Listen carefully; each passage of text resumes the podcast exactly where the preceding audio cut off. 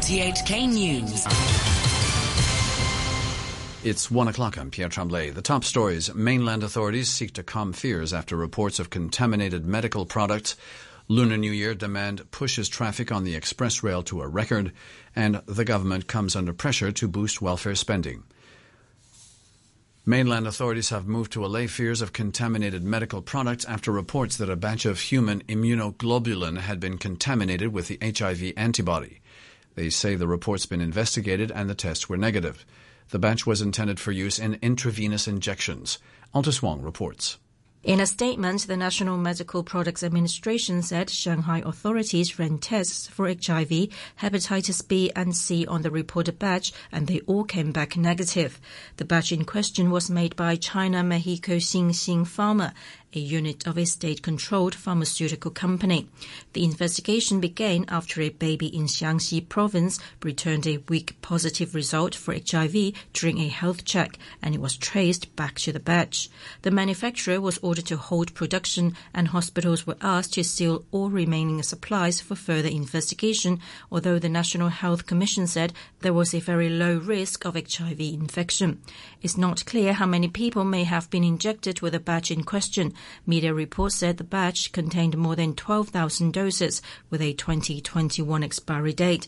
The mainland government has repeatedly vowed to tighten safety oversight and to crack down on companies and officials following a string of food and drug scandals in recent years, including one last year involving the maker of a rabies vaccine. Immigration data shows record numbers of people using the bridge to Macau and Zhuhai and the express rail line from West Kowloon. Almost 140,000 people used the bridge yesterday, a record since its opening in last October, and the train station in West Kowloon also saw its busiest day yesterday, with more than 96,000 people traveling on the line. That's well over the government's target of 80,100. The travelers are part of more than 1 million people who arrived and departed Hong Kong yesterday through various checkpoints for the Lunar New Year holidays. About 20 Democratic Party members have staged a protest outside the government headquarters demanding the administration put more money into social welfare in the upcoming budget. The party's chairman, Wu Chi-wai, said he hopes the government will use its huge surplus to improve public health care and elderly services, as well as offer tax rebate and rates waiver. He says as long as the government invests more in social services, the public won't mind if there's no cash handout. Meanwhile, about 30 members of the League of Social Democrats and People Power marched to Government House asking for better welfare for the elderly. The League of Social Democrats chairman, Avery Ng, called on the government to spend $100 billion on a universal pension. He also said Chief Executive Carrie Lam should apologize to the elderly for cutting the social welfare payment for those aged between 60 and 64.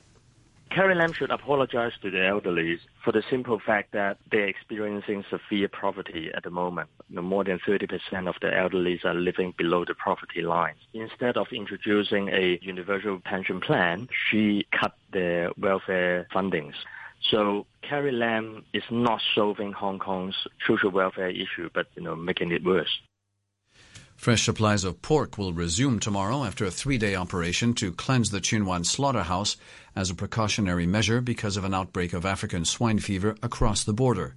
More than 3,000 live pigs will be slaughtered and distributed to various markets tomorrow. That's 25% up from the same period last year. Pork traders expect pork prices to remain fairly stable. President Trump says he expects to be able to announce next week that all of the territory once held by the Islamic State group in Iraq and Syria has been retaken. In December, Mr. Trump stunned American allies by announcing the defeat of IS and the withdrawal of U.S. troops from Syria. The BBC's Barbara Plitt Usher reports.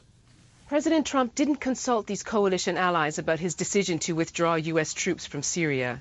Now, more than a month later, he emphasized that the Islamic State group had lost nearly all its territory and said he expected a formal announcement imminently that 100% of the caliphate had been liberated. He told the audience that the U.S. would remain very tough with what he called the dangerous IS remnants, doing what it took to defeat every last one of them. But he repeated that he was looking forward to bringing U.S. troops home and urged coalition members to step up their commitments. You're listening to RTHK. The time is five minutes past one. President Trump has nominated an outspoken critic of the World Bank to lead the institution. David Malpass is a senior official at the U.S. Treasury Department. He promised to pursue pro-growth reforms. The BBC's Samira Hussain reports from New York.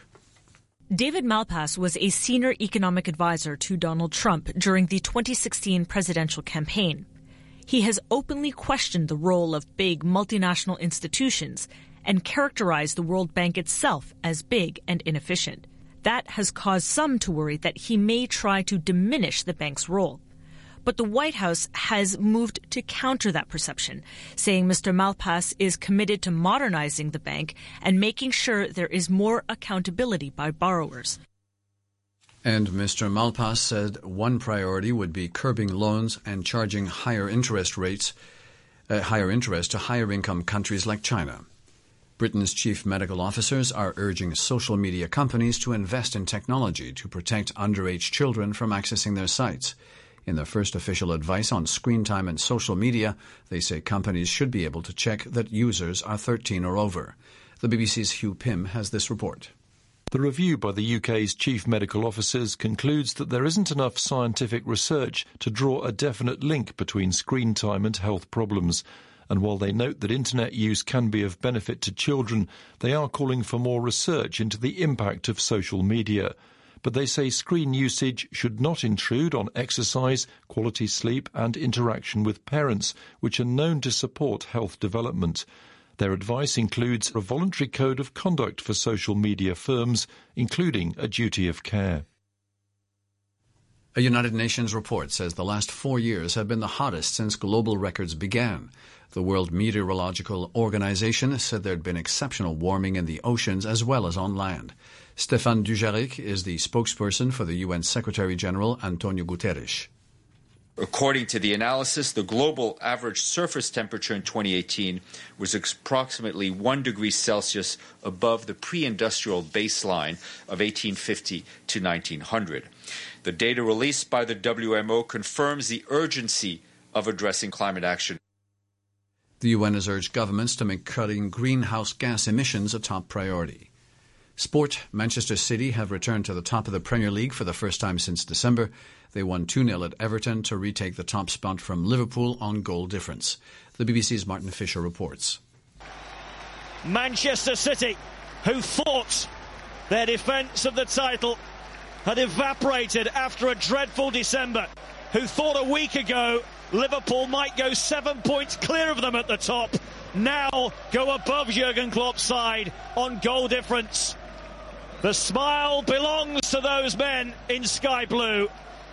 Laporte and Jesus with the goals. Everton nil, Manchester City two. It's over to you, Liverpool.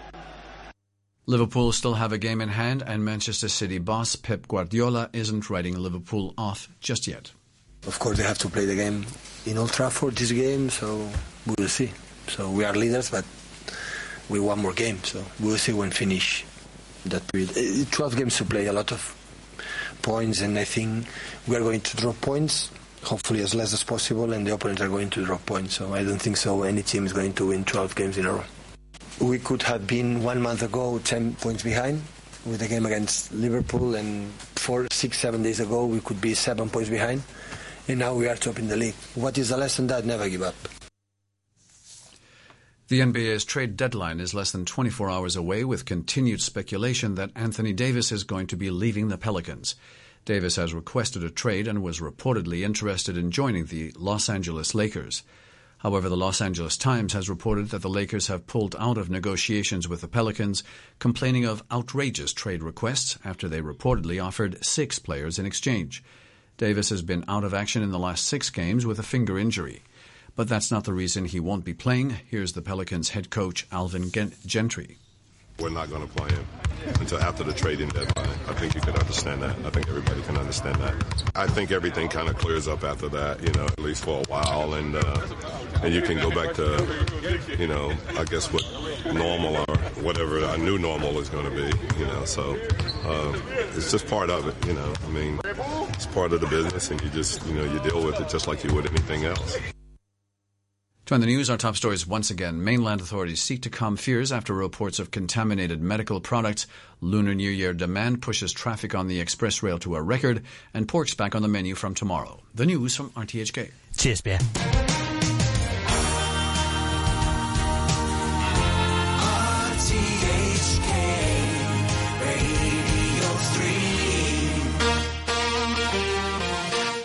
Let's go, girls. Good afternoon. It's an extended morning brew through till 2 with James Ross. I'm going out tonight. I'm feeling alright. Gonna let it all hang out. Wanna make some noise. Really raise my voice. Yeah, I wanna scream and shout.